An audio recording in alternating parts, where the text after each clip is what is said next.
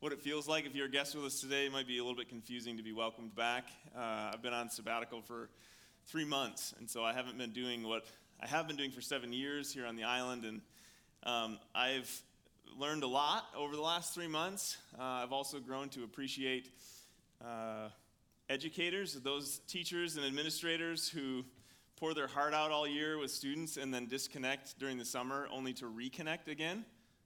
That whole process uh, is a process.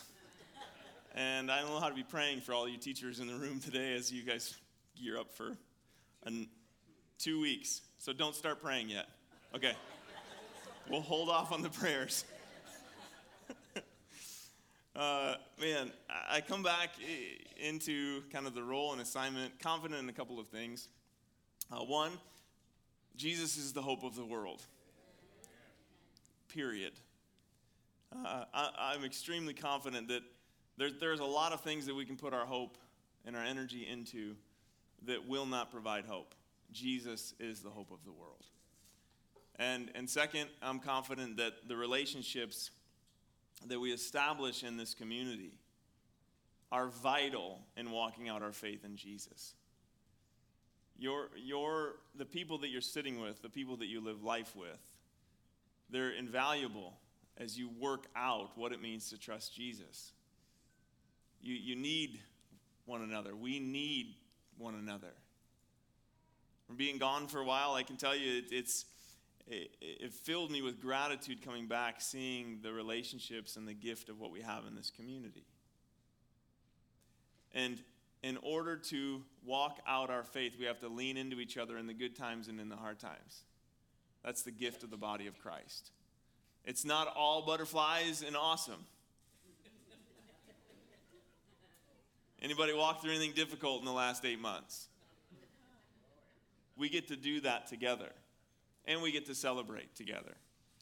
Uh, so it's an honor to do that with you. I'm also painfully aware of, of something else. I'm painfully aware, and have become even more painfully aware, that I can live every day, each week, a majority of the year, at a pace that is completely at odds with the way of Jesus.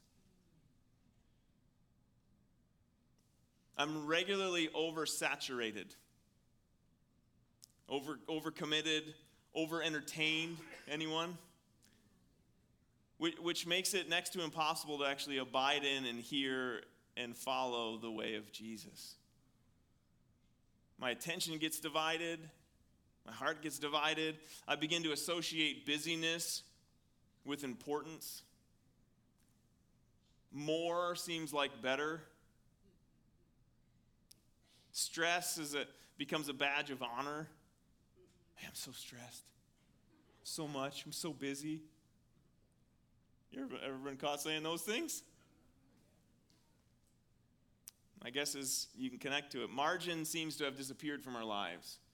Um, I, I don't think it actually has. I think the margin that we have, we've just filled with all kinds of screen entertainment, hoping to disconnect from the exhaustion that we feel but it only adds to the exhaustion. Um, Aldous Huxley wrote a book called A Brave New World. I don't know if anybody has read this. Uh, in 1931, about this futuristic society or this world um, where every human being is genetic, genetically engineered in these little, basically a test tube, and they're trained from little kids all the way up through through sleep training, where there's voices that tell them who they are and how they're supposed to operate in society. And, and citizens stay happy in this futuristic world by taking this drug called soma whenever they have an uncomfortable feeling or they're, they're uncertain or they're feeling fear they just take this drug and it makes everything seem like it's fine relationships are meaningless in this new society that he wrote about this fictional society parenting is non-existent because you don't have kids anymore they're, they're grown and so marriage is gone relationships are gone Love is connected to uh, freedom and promiscuity. It just doesn't really matter any, anybody all the time. This is one of the lovely books that I read over sabbatical. Uh, and again, it was written in 1931. Wow. It's startling how accurate this fictitious story describes the world we live in. Does it, I mean, anybody hearing that going, uh, what? We're so caught up that we don't know how to live with one another. We, we've lost touch with meaningful relationships, and hope is always just out of reach with whatever the next thing is that's going to give us hope. This may be the way of the world, but this is not the way of Jesus. This is not the way of Jesus. Jesus extends this invitation to all of us to, to follow him, to trust him, to make our home with him, to believe that he really is the way, the truth, and the life. Everything we need is, is in him. And, and the way of Jesus faces what's true. It, it prioritizes relationships. The way of Jesus actually experiences pain and suffering. It, it lives a real embodied life. The way of Jesus accepts the limitations of our humanity. When we follow the way of Jesus, hope and salvation is not in what we bring to the table, it's in what he brought to the table. We get over ourselves when we follow the way of Jesus. So here's my takeaway as I'm fumbling through kind of figuring out how to do life again. my, my desire and my hope, my prayer is to slow down, to simplify, to be more present, to pray, to, to look into the eyes of the people around me and, and I hope and I pray and I invite you to, to think about that in your own story. Think about the people that are in your life that matter. Are you present with them?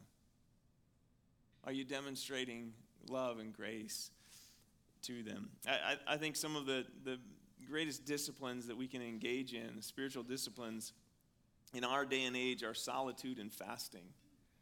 Because God is always speaking. We just don't have any room in the inn. You understand what I mean? He's always working. We have just filled so much of our thoughts and our doing with activity that we're missing him. And there's something about entering into to space and, and things like fasting. Like the crazy idea of going without, not pursuing more, that tunes our hearts back in to who we are in him. We don't necessarily need a ton more teaching or more information. Are we not inundated with tons of information? Anybody information to out? We don't, we don't need more, we don't necessarily need more input, we need more practice. We, we, we've got to practice the way of Jesus. It's, it's not about taking in a bunch more stuff, it's about living like he lived. This is the invitation. And I, am looking forward to working this all out together. Uh, last thing before we get to the scriptures, First John is where we're going to be. If you grab your Bible or phone, you can start going there. First John chapter 1.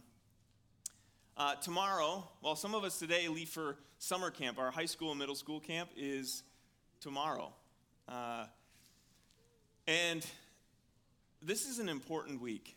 Here's why I say that. Um, George Barna did this survey. He's, he's somebody who surveys kind of Christian culture and culture in general. And, and he surveyed a number of Christians, and what he found is that 68% of believers, this is done like five years ago, 68% of believers make a decision to follow Jesus before 18. 68%. And so the fact that next week we have an opportunity to be with middle school and high school students, to spend time loving each other in the name of Jesus and, and, and demonstrating this is who God is, students' lives are going to be changed next week. And I, and I invite you to pray because there's a window where kids, where, you're not going to have your phone at camp. So, uh, parents, grandparents, pray for our students because it's going to be detox for them, right? There's going to be a disconnect. The first couple days will be really, really hard. But here's the thing when we disconnect, it gives us the opportunity to hear from the Lord. And so we're praying that God would work miraculously uh, in the coming week. We're taking our staff over to serve. We believe in serving this next generation. So pray for us. Okay, First John chapter 1. Uh, you guys have gone through the Gospel of John this summer and you've looked at the truly, truly sayings of Jesus, correct? Okay, I checked with First Service too to make sure that's actually what was happening. Uh, you guys did it as well. Uh, I'm guessing that as you've walked through the series, like there have been things that have been encouraging and inspiring, and things that have probably been like, ah, as you've worked through these texts. That's following Jesus, by the way. If you're new to faith or new to church, Following Jesus will change your life. And if it's not changing your life, you might not be following Jesus. He transforms us, He, cha- he changes us, He transforms us. And so we're going to continue, not, eh, we finished through the Gospel of John, but we're going to continue with John's writings. And, and we're going to look at three letters that he wrote. Most scholars agree this, these were written also by John and they thought really, really hard about what to call these important documents. And so they looked at these three letters and they went with First John, Second John, and Third John. Brilliant. These are letters uh, that are incredibly personal. They're not just words on a page, these are letters from a friend to friends, people who live life together. There's they're, they're intimate letters, they're, they're very, very relational letters. And John had this privilege of living life with Jesus. He had the gift of walking with the presence of God manifested on this earth. What a blessing that was. In fact, in his gospel, he describes himself, it's probably been said over the, the summer. John refers to himself in his gospel as the disciple that Jesus loved. I mean, like, cool, John. Good for you, buddy. Uh, somebody in my small group this week, though, uh, they said, you know, maybe it wasn't a comparative statement. Maybe John was just completely aware of how much he was loved by God. And I love that. I thought, I'm taking that away. John understood the love of Jesus on a deep level. He had a very personal relationship. So much so that at the end of the Gospel of John, when, he, when Jesus is hanging on the cross, being crucified, he looks down at John and he says, in a few words, Hey, this is my mom. You're going to be responsible for her now. So there's a level of intimacy. You don't just pass your mom off to anybody. Maybe you do, and that's a different. we had a different conversation then. So, so John had this relationship with Jesus where it was like, You're going to care for my mom now. Okay? So they were close. And the point of all that is to say, uh, John is somebody who's worth paying attention to because he walks so closely with Jesus. Here's the text, chapter 1 of 1 John. That which was from the beginning, which we have heard, which we have seen with our eyes, which we have looked upon and have touched with our hands concerning the word of life. The life was made manifest, and we have seen it, and testify to it, and proclaim to you the eternal life which was with the Father and was made manifest to us. That which we have seen and heard, we proclaim also to you, so that you too may have fellowship with us. And indeed, our fellowship is with the Father and with his Son, Jesus Christ. And we are writing these things so that our joy may be complete. Translation, the opening of this letter. Here's the translation Jesus is real. He's real. You want to know how I know? I lived with him. So John's saying, like, God manifested his presence. I, like, we hung out. We ate meals together. I watched him do miraculous things. They're not human things that he was doing.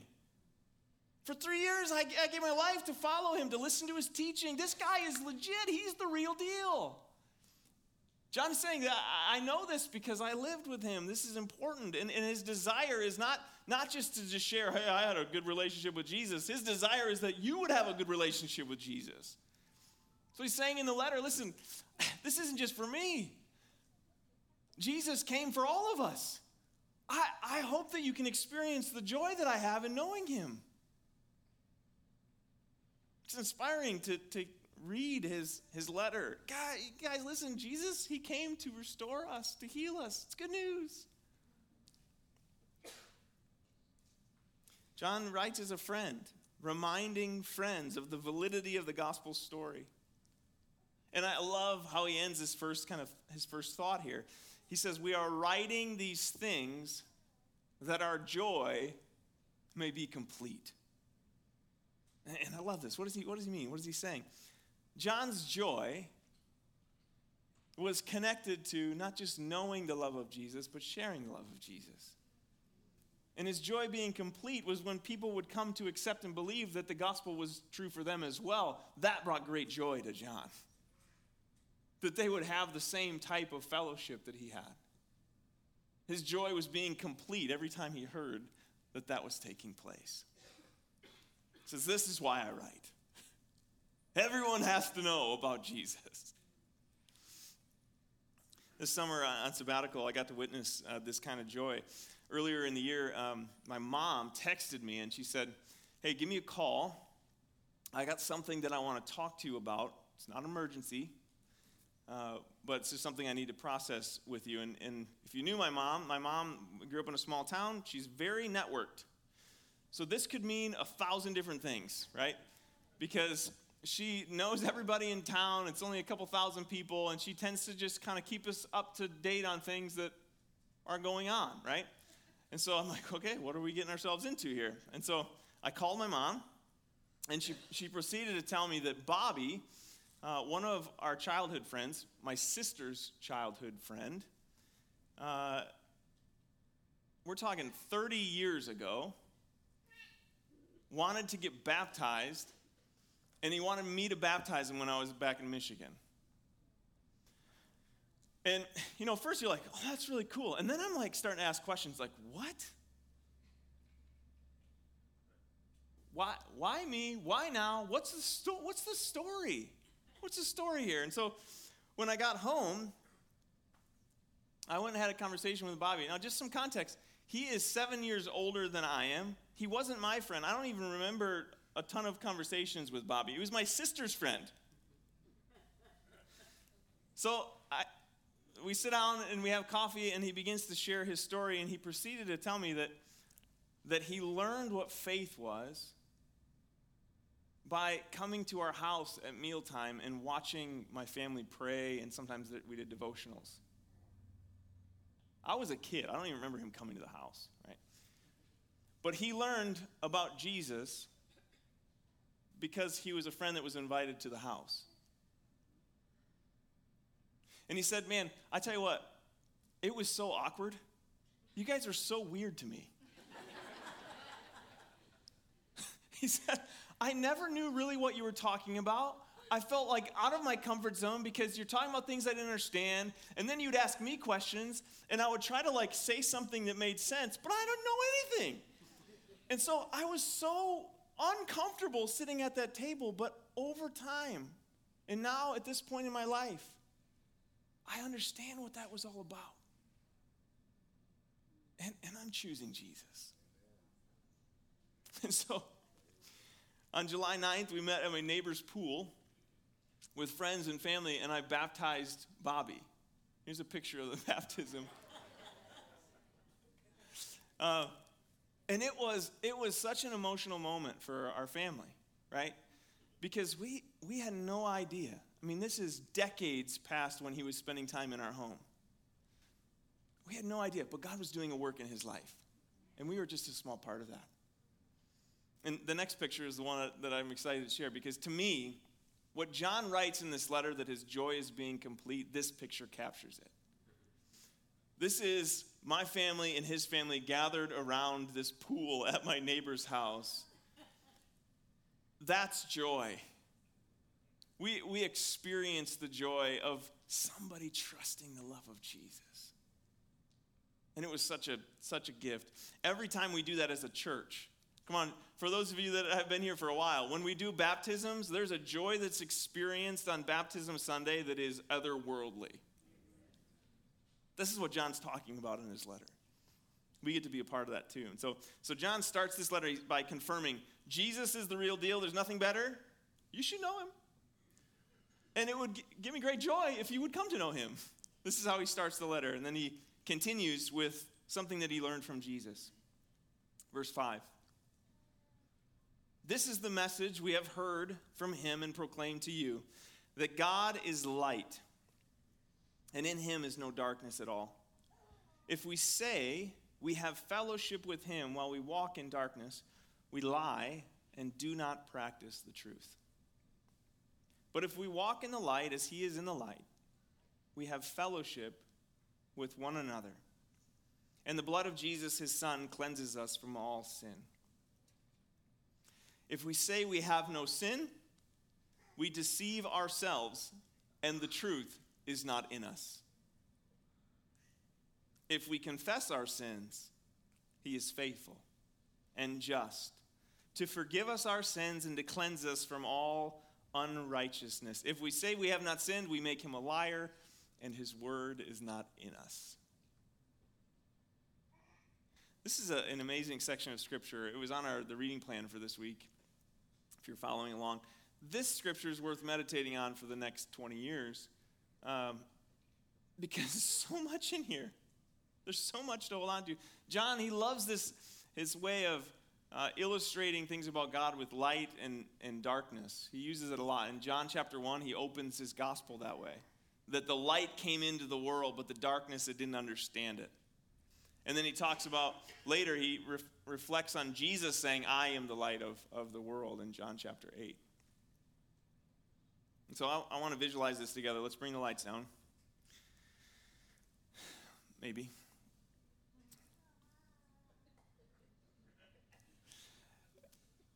Here's the story the world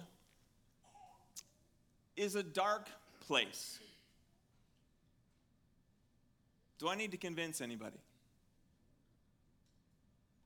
The world is a dark, dark place.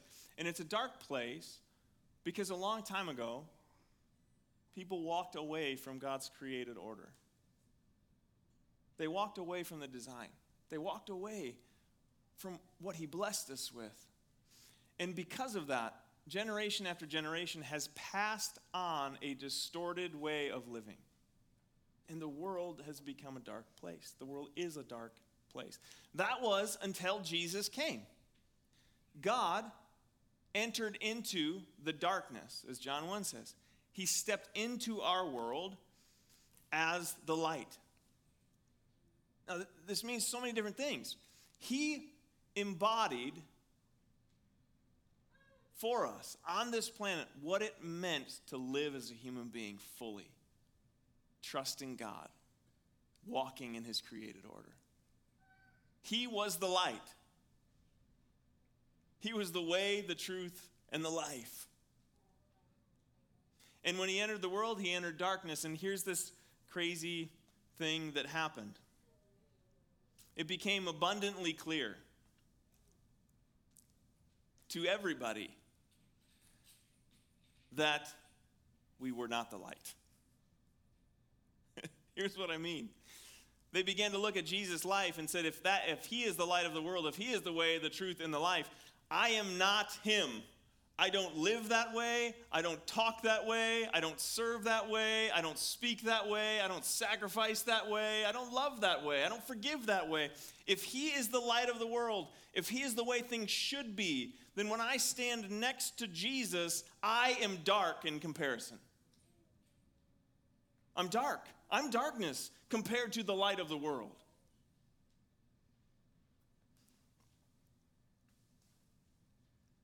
If Jesus is the light, it's clear that we're in the dark. We can turn the lights back on. Now, here's the thing how well do you think that that was received by humanity? We, I mean, it's a rhetorical question because we know how it was received. Jesus, the light of the world, showed up and got close to other human beings, and they went, God, we got to deal with this. This is creating a problem. Because if he's right, then we're wrong. If he's goodness, if he's life, what are we? And even those that were called to be carriers of God's goodness and God's truth looked at Jesus and were saying, This is not the light. They were saying about God, You are not God. And so, what was the solution? What, how did they deal with this problem? They crucified him, they killed him. They said, We can't have this light anymore because it's, it's, it's exposing us. Like I'm seeing clearly what is true about me, and I don't like that. Kill him. Murder, let's get him out of here. Put him in a tomb. Oh, the good news, right? Did he stay in the tomb? No, because he's God. He's the light of the world.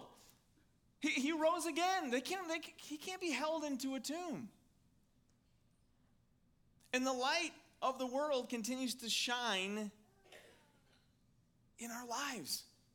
He's, he doesn't cease being himself, he is a light shining in the darkness. And John, John was a witness to all of this. He watched his life, he watched the way that he lived, he watched what he taught, he watched how he forgave and healed, he watched all of these things. That he watched as the light of the world was put on a tree and killed. He experienced the resurrection. Wait, it's not over. He actually is who he said he was. I mean, imagine what that would have done to you. Like, you think hope is gone? You've been following the guy for three years and now he's dead. Just kidding. It's all true. He gave his life to this. And this is why decades after the resurrection, he writes these letters, because here's what was happening amongst the group of believers they were moving away from following the light of the world already within a century. They were getting it all twisted up again. They were confused about the story. They were saying that they were followers of Jesus, that they had fellowship with Jesus while living in the darkness. They were not, they were not like him. You know how confusing that would be? John says, Hey guys, ah, we got to get back to the story here. They, they had lost the importance of things like confession and repentance, of acknowledging the truth that when you're close to the light, He reveals the darkness and you confess it. That's how you're freed. That's how you're set free. That's how, that's how it works. And they were building these systems of religiosity that were far from the heart of God. Are there any of those in this world today? John pleaded, Come back to Jesus. And, and I think his words echo to us today. Come, come back to Jesus, guys. Today, the light is shining in this dark world, and we all get to decide what to do about it. As, do we draw near to Jesus and accept what's true about what's revealed? Do we allow the goodness of his power and his presence to weed out and transform and change us? Do we confess? Do we repent? Do we change direction? Do we trust him? Or do we live a life just trying to, just like, maybe if I'm down here, he can't see it? Or do, do we try to snuff out the light again? You know what's crazy? I didn't say this for service. Here's where I think it gets really hard, just practically. This journey of following the light of the world, we don't do alone, we do with other people. So, you know what happens? I don't know how, I didn't plan this, so I don't know how I'm going to do this. Just pretend, okay? Imagine you guys are all up here with me, this close. Do you know what happens when a group of people get this close to the light? You can see clearly everything in everybody's face. Think about that in terms of sin and darkness. What's difficult about the church, being the church, is when we get close to Jesus, you actually begin to see what's true. And what's true sometimes is actually really ugly. It's actually really dark. And we get to come to Jesus, confess, and change. The problem is, when we're close to the light, we see everybody else is close to the light, and we start going, oh man, you got some stuff on you. Look at over here. My Lord. I think confession is important for you today. Now, if we're all doing that, if we're all so much so interested in everybody else that's going on and we're not dealing with our own stuff, the darkness is never dealt with. Are you with me? As we follow Jesus, we each have a responsibility to draw near. And He, in His goodness and grace, here's the thing the light is not meant to condemn and shame. He said that. I did not come to condemn the world, but to what? Save it. So He shines the light into our lives to deliver us, to heal us, to save us, and to restore us. Not to t- condemn and shame and crush. And so we can gladly come close, allow God to reveal what's true, and surrender to Him afresh and be restored and healed. Is that not good news today? That we serve a God that looks upon us this morning and He knows every detail of our lives.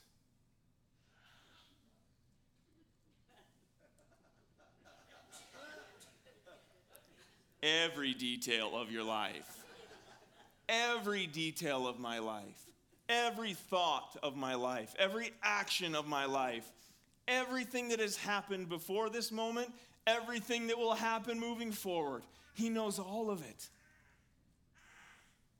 And he looks us in the face and he says, I know this is true. I forgive you.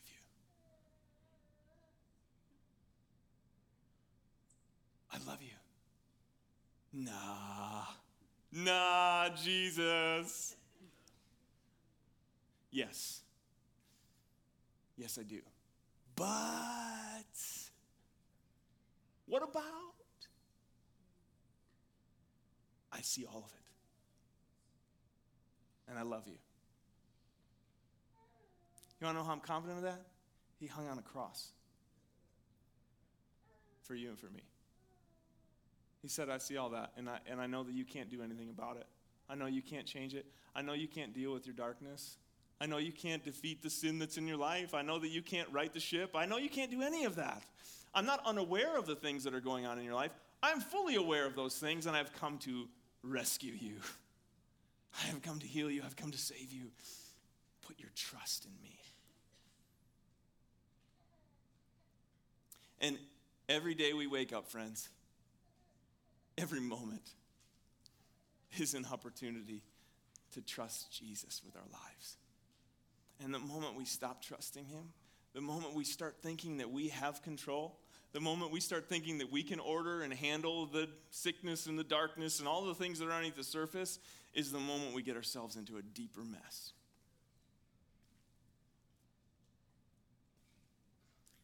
Being in chapter two, 2, John says this my, my little children, I'm writing these things to you so that you may not sin, that you may not go wayward. But if anyone does sin, we have an advocate with the Father, Jesus Christ, the righteous. He is the propitiation for our sins, and not for ours only, but also for the sins of the whole world. And by this we know that we have come to know him if we keep his commandments. Whoever says, I know him, but does not keep his commandments is a liar. Ouch. And the truth is not in him. But whoever keeps his word in him, truly the love of God is perfected. By this we may know that we are in him. Whoever says he abides in him ought to walk in the same way in which he walked.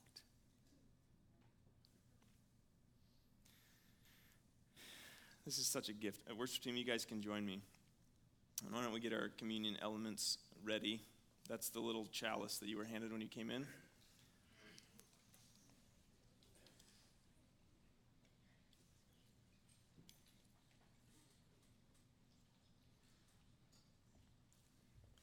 as a community of faith, uh, we participate in this symbolic meal.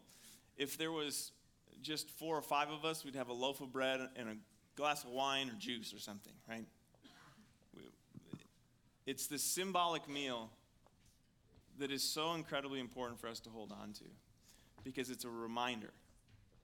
It's a reminder that when we come to the table, we come to the table with the light of the world, who's extended grace and forgiveness and love, who is all powerful and all knowing. And we bring to the table brokenness. We're in need of healing. And the good news is that Jesus, even sitting around a table with his disciples thousands of years ago, he was sitting with people that were pretty jacked up. I don't know if you know this, the disciples were human. Read the Gospels. You're like, oh, I can relate to this guy. Seems like a good guy. they, they were broken too. And Jesus invited them to the table and he was trying to get them ready for when he was going to be crucified. He, he was trying to help them understand this has to happen in order for you to be healed and set free. But I want you to practice this meal even after you see all this happen because you're going to forget really quickly that it's me who saves. You're going to start thinking it's you that saves. You're, you're going you're to start thinking that you can manage your own life. You're going to start thinking that you can right your own wrongs. And, and so I want you to share this meal often. And when I think about communion, I, I actually think about every time I sit down at a table with my wife and kids. I think it's every time we eat. Every time we eat, we break bread. Maybe you don't do bread. Break something, some sort of food. Every time you sit down to do that, because guess what? You have to do that every day, sometimes two or three times a day. So think about this three times a day, we're called to remember that God was so good to us that He allowed His body to be broken and His blood to be shed so that we could be made right and whole and righteous in His sight. Three times a day, we need to be reminded that our God is good, that our God is gracious, that our God is all powerful, that He sees us and He knows us and He loves us and He's here to set us free. Three times a day, we got to tell ourselves that. Anybody else? As a community of faith, we do that together this morning. The body of Christ, which was broken for you and broken for me. Let's receive the goodness of that together.